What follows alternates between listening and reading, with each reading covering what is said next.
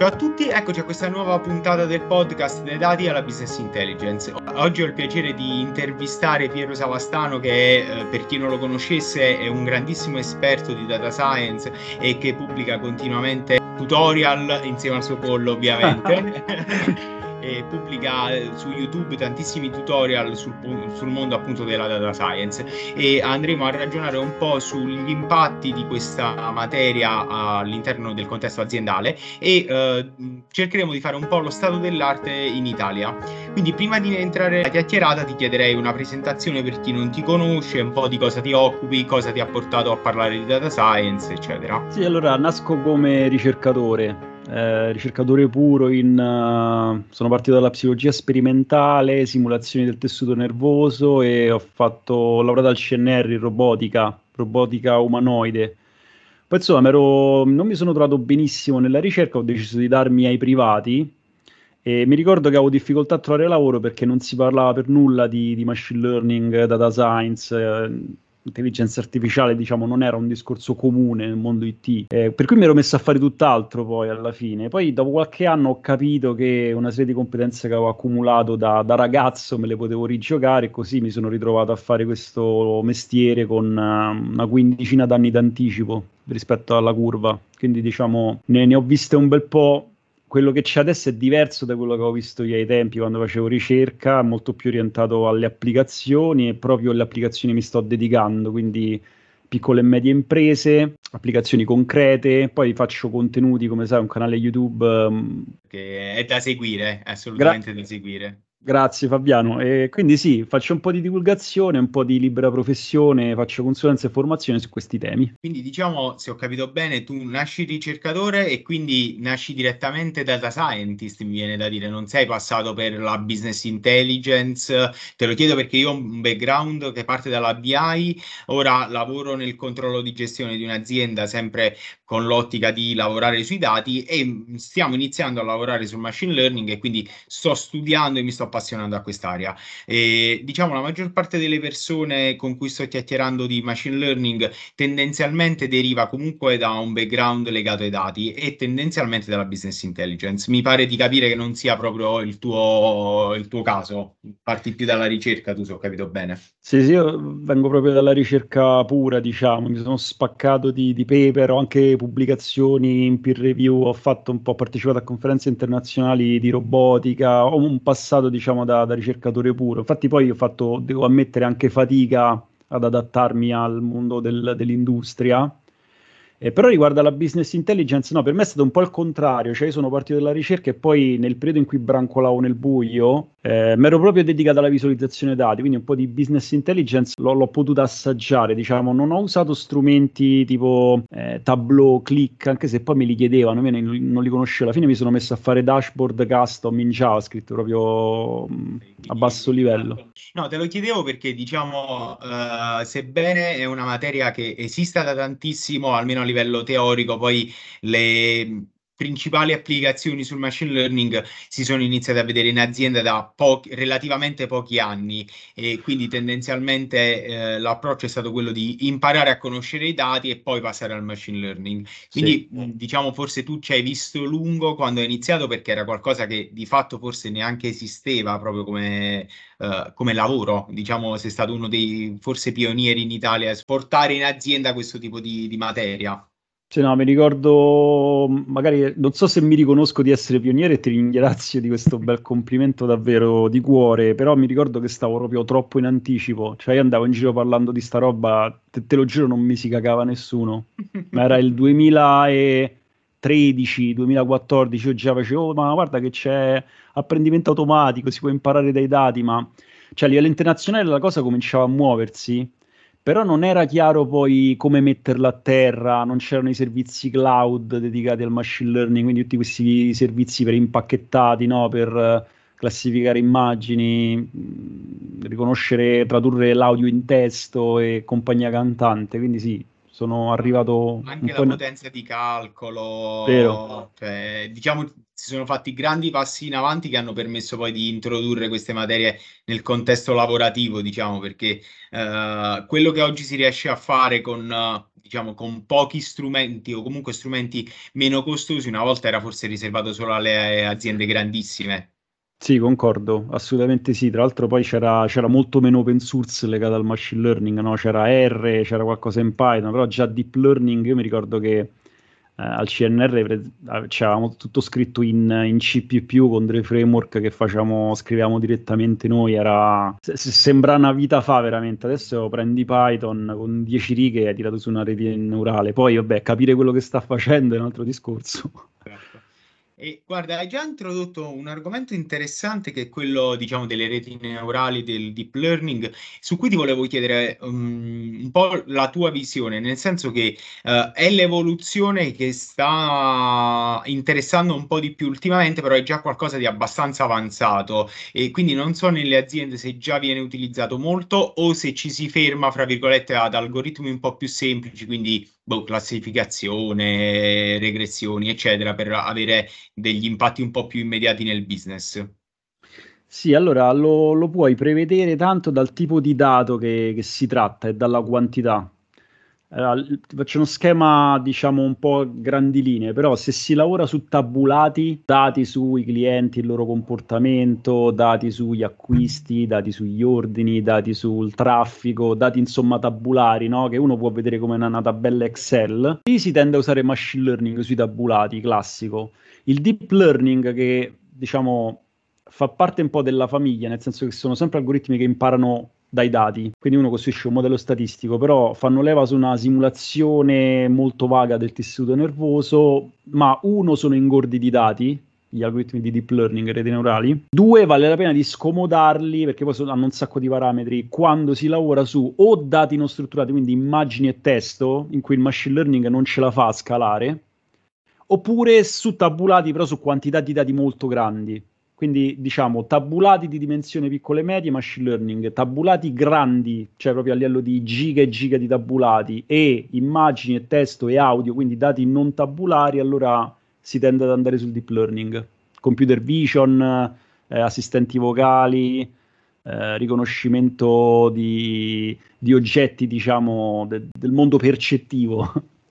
Ringrazio per questa uh, analisi che secondo me è molto chiarificatrice. Ti chiederei a questo punto se quello che vedi nelle aziende italiane è una tendenza a avere la necessità di strutturare quindi delle reti neurali e se lo vedi in settori particolari o se è ancora forse un po' presto in Italia. Se ne parla tanto, se ne parla già tanto da anni, qualcuno comincia a fare seriamente io vedo ancora tante chiacchiere. Quello che secondo me ancora noi dobbiamo conquistare è la digitalizzazione e la cultura del dato, perché diciamo che è un po' un presupposto dell'intelligenza artificiale, soprattutto quella basata su apprendimento automatico, cioè prendere dai dati vuol dire che tu i dati li hai curati, li hai sistemati, li hai puliti, no?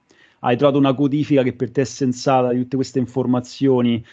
Quindi quello che io trovo è che abbiamo ancora un po' di strada da fare su quel versante là ma anche aziende che stanno messe bene a livello di digitalizzazione poi tendono ad avere i dati sparsi in 3000 database diversi oppure a comprare servizi esterni per cui i dati rimangono incastrati in silos, no?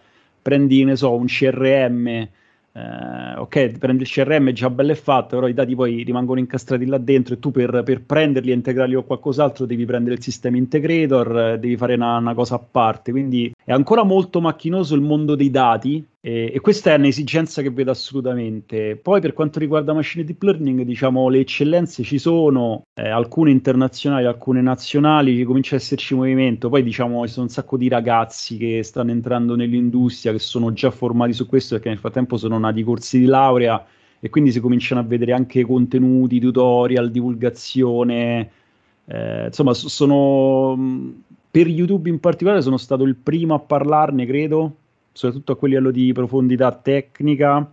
Però adesso ci sono un sacco di, di, di, di, fiori nuovi che spuntano e quindi secondo me qualcosa sta cambiando tanto, sì. Questa osservazione su la situazione attuale è legata al dato in azienda. Eh, poco fa ho registrato un'altra chiacchierata parlando proprio di mentalità data driven e del problema dei silos di dati e quindi quello è una, un prerequisito anche per la, per la BI, mm, quello di riuscire ad abbattere un po' questi silos e riuscire a utilizzare i dati in maniera intelligente in azienda e per permettere di prendere decisioni migliori. Quindi ehm, è un problema ancora sicuramente vivo in Italia, se ne inizia a parlare parlare abbastanza perché poi eh, diciamo la cultura del dato sta iniziando ad entrare sempre più nelle aziende. Però proprio in quell'ottica eh, pensare al machine learning in molte aziende eh, può essere complicato proprio perché se non si parte bene dai dati è difficile poi approcciare qualsiasi progetto di machine learning. E invece riguardo sempre un po' alla, al tuo punto di vista sulla, sullo stato dell'arte quindi italiano e o estero ehm, quali sono secondo te i settori su cui è al momento più applicabile diciamo, la data science in generale quindi, eh, e su quali tipi di applicazioni? Quindi cosa vedi un po' mh, con maggiore interesse da parte del business? Allora, vedo interesse laddove ci sono dati, cioè chi colleziona tanti dati per qualsiasi motivo si trova ad avere a che fare con tanti dati, a un certo punto capisce che quei dati vale la pena di visualizzarli appunto, fare business intelligence, vale la pena anche di creare modelli e automatizzare parte delle decisioni e quelli sono i settori in cui c'è più movimento. Poi riguardo alla domanda delle applicazioni specifiche, io so, sono sempre un po' in difficoltà su questa domanda perché in realtà sono talmente tante, è un po' come se eh, quando è nato il web no, ci si chiedeva sì ma io che, che, che, applicazioni ho per questo HTTP, per questo HTML, per questi protocolli per pubblicare documenti? E la risposta era c'è, dove c'è comunicazione c'è web, c'è una cosa talmente trasversale che gli fai anche un torto a, a racchiuderla in applicazioni. Nel machine learning non si parla di comunicazione, si parla di modellistica, cioè di automati- automatizzazione delle decisioni, è quello il cioè, laddove ci sono dati e, e vuoi automatizzare, lì si applica machine learning.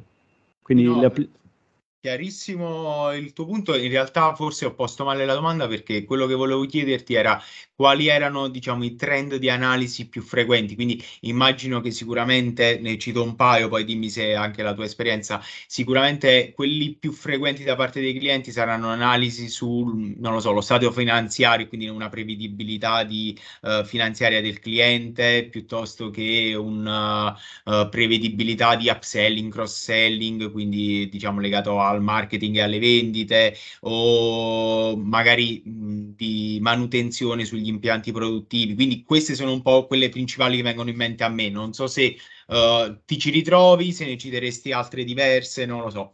Sì, ma ce, ce ne sono veramente una marea, c'è monitoraggio dei social media, c'è mh, appunto computer vision, c'è tecnologia conversazionale, c'è... E le vedi già partite in Italia, cioè già diverse aziende ci stanno lavorando o sono un, un pelo più indietro rispetto a quelle che ci davo io? Cioè, sì, qualcosa si muove, dai. Ok, ok. Te lo chiedo perché, appunto, come ti dicevo, io ho una visione parziale sul machine learning e quindi, diciamo, quello che vedo è un po', ovviamente, quello che facciamo in azienda e il, il, diciamo, il risultato delle chiacchierate con le persone che intervisto. E di solito, quando si parla di machine learning, i principali ambiti di, di interesse per ora in azienda è legato comunque al mondo che fino a poco fa veniva analizzato solo tramite la business intelligence, quindi quello che parte da... Uh, tabelle del data warehouse o comunque di un sistema transazionale e che poi si cerca di evolvere un po', quindi a, diciamo di dare una predivi- predittività su, su, quelle analisi. Eh, proprio per quello ti chiedevo se invece vedevi un po' di movimento anche su deep learning e su computer vision, eccetera. Sono tanto curioso di sapere quali sono stati un po' e quali sono i principali ostacoli di un progetto, eh, diciamo, di mh, data science in generale, quindi quel,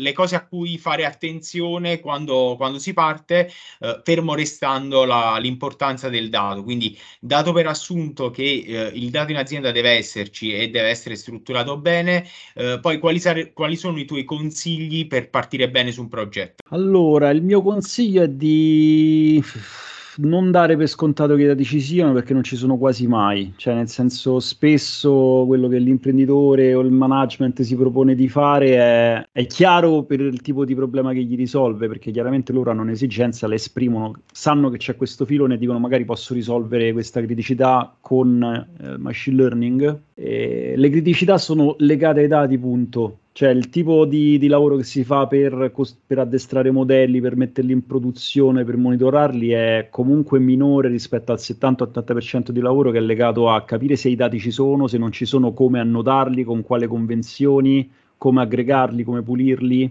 come continuare ad alimentarli nel tempo. Quindi in realtà la criticità è legata al dato sì, quello che consiglierei alle aziende piccole o medie o grandi che siano, le grandi già lo fanno, è quello di curare i dati, rimanere incastrati il meno possibile in silos trovare il modo, anche se all'inizio in modo grossolano, però di, di, aggregare un data lake, insomma, metterli da qualche parte, ecco, fare un ragionamento della serie accumulo, audit e poi insomma si, si, può, si può, veramente parlare di, di, tante opportunità che fanno tutte leva su, sulla cultura del, del dato. Guarda, mi riaggancio proprio a queste ultime parole che hai detto, quindi la cultura del dato, la mentalità data driven, e ti volevo chiedere quali sono secondo te i principali ostacoli che stai riscontrando nelle aziende a livello proprio di mentalità legata al machine learning. Mi spiego meglio. Se parliamo di business intelligence, i principali problemi sono i silos di dati e eh, per le aziende un po' più piccole anche il non avere chiarissimo la, eh, diciamo, il vantaggio di raccogliere dati e analizzarli. Eh, immagino che per il machine learning questi tipi di problemi siano amplificati. Concordo, concordo. E un, magari mi sento di aggiungere come, come, fattore in addizione a quelli che tu hai elencato, in cui sì, con, confermo mi ci ritrovo al 100%. Un problema che emerge tipicamente con apprendimento automatico è che, essendo appunto modellistica, no, non puoi garantire risultati c'è una parte, c'è, c'è, una componente di ricerca e sviluppo e di lavoro ciclico che si protrae nel tempo che è assolutamente intrinseca a questo tipo di, di mondo e quello le imprese, soprattutto le, le piccole, fanno fatica, a, non, secondo me non a capirlo, ma poi a, ad avere coraggio di, di investire in una cosa del genere, perché comunque, cioè, se è una piccola impresa investire in ricerca e sviluppo devi avere palle fumanti. Guarda, è un'ottima osservazione però secondo me è anche una fase in cui si impara tanto del business. Mm, ti dico, noi in azienda stiamo facendo un algoritmo in cui proviamo a prevedere il churn dei clienti, quindi proponiamo un servizio e stiamo cercando di capire quali clienti potrebbero abbandonare nel tempo. E tutta la fase di, uh, iniziale, quindi oltre che di raccolta del dato, poi di iterazioni sul modello perché il risultato ottenuto magari non soddisfa le nostre aspettative o perché eh, l'accuracy è bassa, eccetera, è in realtà secondo me un momento di riflessione importante su quali sono le cose che abbiamo dimenticato, quali sono i dati che non abbiamo ancora inserito. Il, diciamo, il problema tecnico poi nasconde sempre un problema di business dietro e quindi magari si va ad analizzare un'ulteriore informazione che è stata sottovalutata e è stata sottovalutata ovviamente nel del modello, ma anche alla base. Dico, noi siamo partiti cercando quelle che a nostro avviso potevano essere le informazioni più importanti, le abbiamo messe dentro un, un modello e ci siamo resi conto che spiegavano poco e mm-hmm. quindi abbiamo cercato di ragionare con altri reparti per capire quali, a, quali erano le altre informazioni che ci stavamo perdendo e questo è un momento che uh, nasce solo quando hai un, diciamo, un algoritmo su cui lavorare perché è difficile organizzare delle riunioni per analizzare un processo se poi non hai un progetto su cui lavorare o un problema da risolvere. Quindi lo vedo anche come un valore aggiunto per il business. Non so se su questo sei d'accordo, cosa ne pensi? Sì, assolutamente. Poi lo leggo tanto questo che dice al discorso della ricerca, no? Cioè fare ricerca vuol dire che non puoi garantire risultati immediati, ma con tutti gli esperimenti che fai arrivi a capire una marea di cose, cioè si sa che a livello anche macroeconomico la ricerca è, è un tipo di attività che eh, è difficile da finanziare perché ha ritorni a lungo termine, si dice che ha delle esternalità a lungo termine parecchio diffuse, vuol dire che la ricerca paga tantissimo, però paga dopo e soprattutto paga in modi che non ti aspetti. Eh, questo nel mondo accademico è ben compreso, è il loro lavoro, insomma, però invece nel mondo industriale chiaramente c'è difficoltà perché c'è da, da tenere sul bilancio, no? c'è da fatturare, c'è, cioè si è schiacciati un po' da questo tipo di esigenze. quindi la, la ricerca applicata, diciamo, pur valendo tantissimo, poi eh, vanno trovati i canali in cui viene apprezzata e alimentata.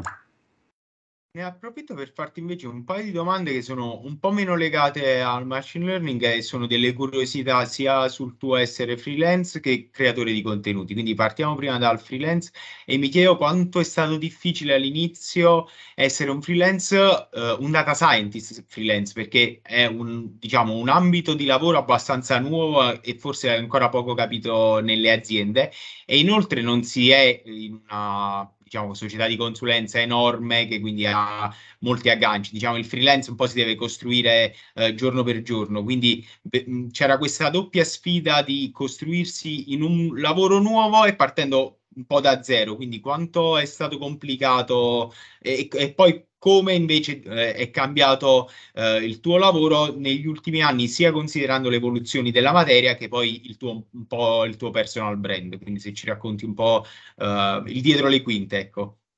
Sì, il dietro le quinte è che stavo troppo in anticipo, cioè uno dice possibile, è possibile stare troppo in anticipo? Sì, ero troppo in anticipo e, e, quando poi invece si è aperta la finestra delle opportunità legate a questo tipo di, di attività, di applicazioni, mh, avrei dovuto specializzarmi prima su delle aree specifiche.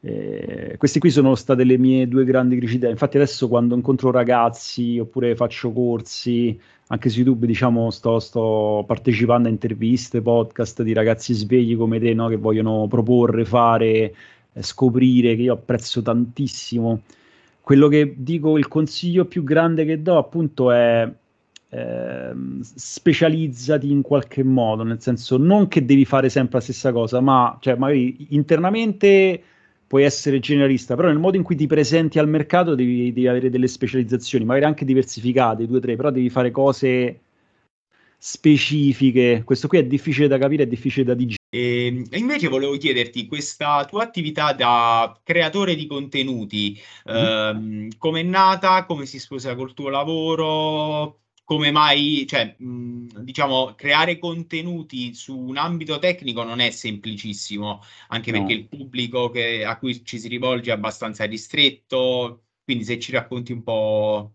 questo ambito. Eh, sì, quello che mi è successo è che beh, sono una persona comunque molto creativa, diciamo, non, io ho cominciato a farlo più per sfogo che per, diciamo, per farmi conoscere e fare marketing. Poi nel tempo è diventato anche un canale di marketing, però ho cominciato soprattutto perché avevo bisogno di, di giocare, di essere creativo. Questi sono temi che a me sono sempre piaciuti, mi hanno appassionato, ci ho studiato tantissimo e mi sembrava un po' un'ingiustizia tenermeli troppo per me, non comunicarli, non fare un po' di, di movimento. E quindi ho cominciato per gioco, poi l'ho, l'ho, tenuta su la cosa. Tuttora io continuo un po' a giocare, un po' a fare seriamente, voglio, voglio vedere insomma dove, dove mi porta.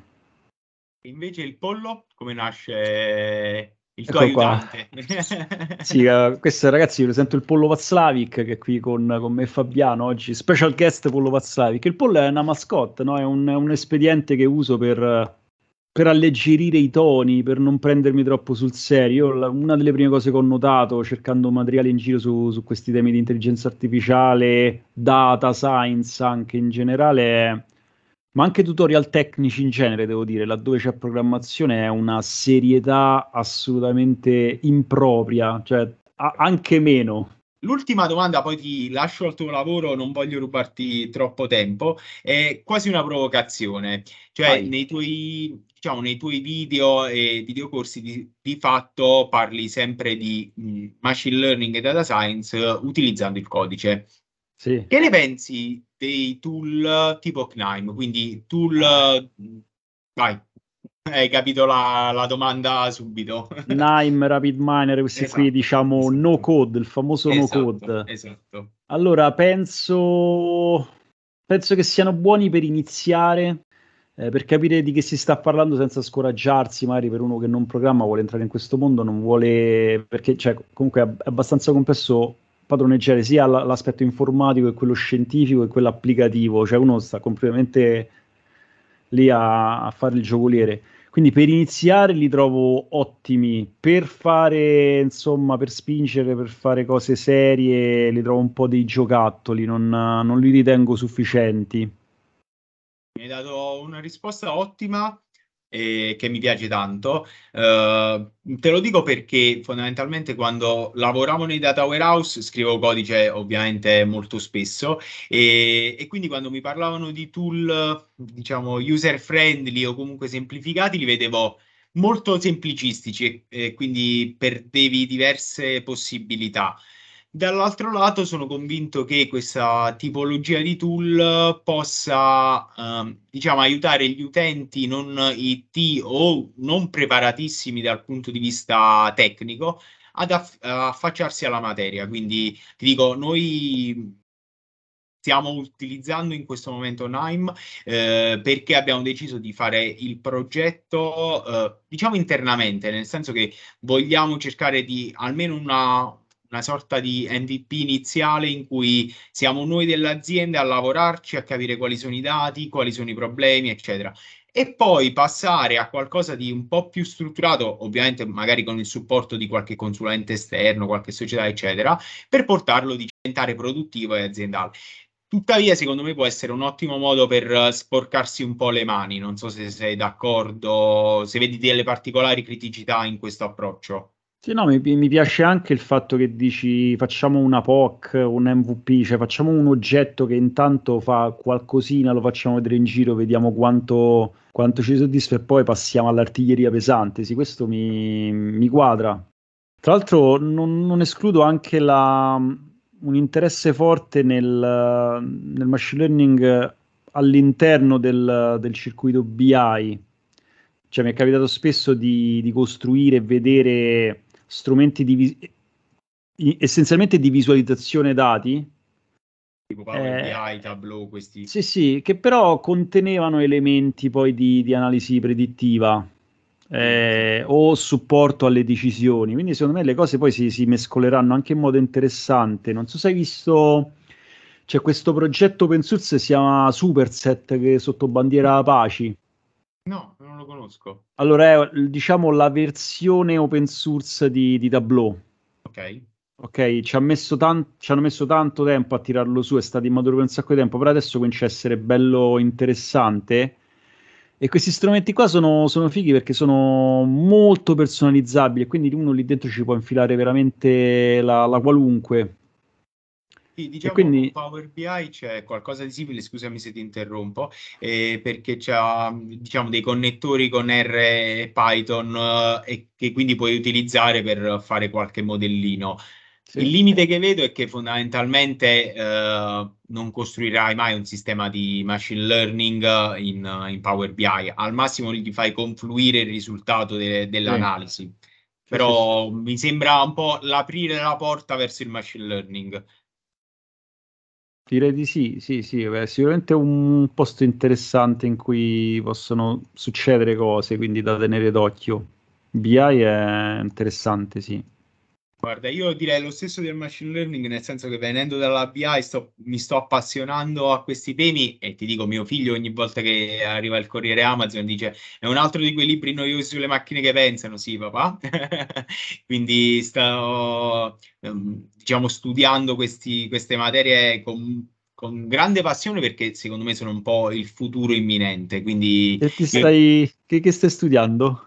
Guarda, sono partito da cose semplici, quindi dagli algoritmi e diciamo da capire che cos'era. Adesso sto provando a entrare un po' più nella parte statistica matematica e rispolverare tutti i concetti di ingegneria che avevo lasciato all'università, perché poi quando inizi a vedere i modelli, sì, belli, però poi c'è sempre, devi capirci sempre il sottostante, quindi uh, è complesso. E su quello però, eh, l'ultima domanda, visto che abbiamo approcciato questa materia, ti chiederei se hai dei consigli di lettura. A me piace tantissimo leggere, quindi non so se sì, allora c'è un libro che mi ha colpito tantissimo, che non è tecnico, non è introduttivo alla materia, ma che parla del- degli effetti dell'automazione sulla civiltà occidentale essenzialmente. Si chiama The Second Machine Age. Ah, bello. È scritto da due, un economista, due economisti dell'MIT, mi pare, in gambissima. Il modo in cui loro inquadrano l'automazione e gli effetti che ha sulla, sulla società è, secondo me, assolutamente tagliente, preciso e costruttivo. Mentre invece per quanto riguarda i libri tecnici, se si vuole smanettare, sono belli quelli della O'Reilly. Tutti i libri della O'Reilly su TensorFlow, su PyTorch, su Scikit-learn, su Pandas, diciamo sull'ecosistema Python li conosco, sono degli ottimi libri. Eh, sulla teoria è difficile trovare cose che non siano molto spinte, cioè se vai su pattern recognition di Bishop e arrivi al secondo capitolo, io già, già ti stimo tutta la vita. Eh, vie di mezzo non, non ne ho trovate granché.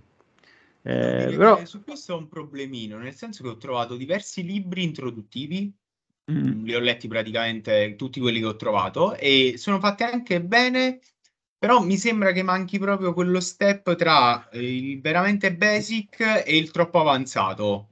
Non sì. so se, se, l'hai notato anche tu. Infatti sì, stavo cercando quell'ambito. Eh, questo effetto è tipico poi dei settori interdisciplinari, no? Che chi scrive il libro chiaramente da qualche parte dovrà pure venire, per cui se il libro lo scrive il tecnico sur...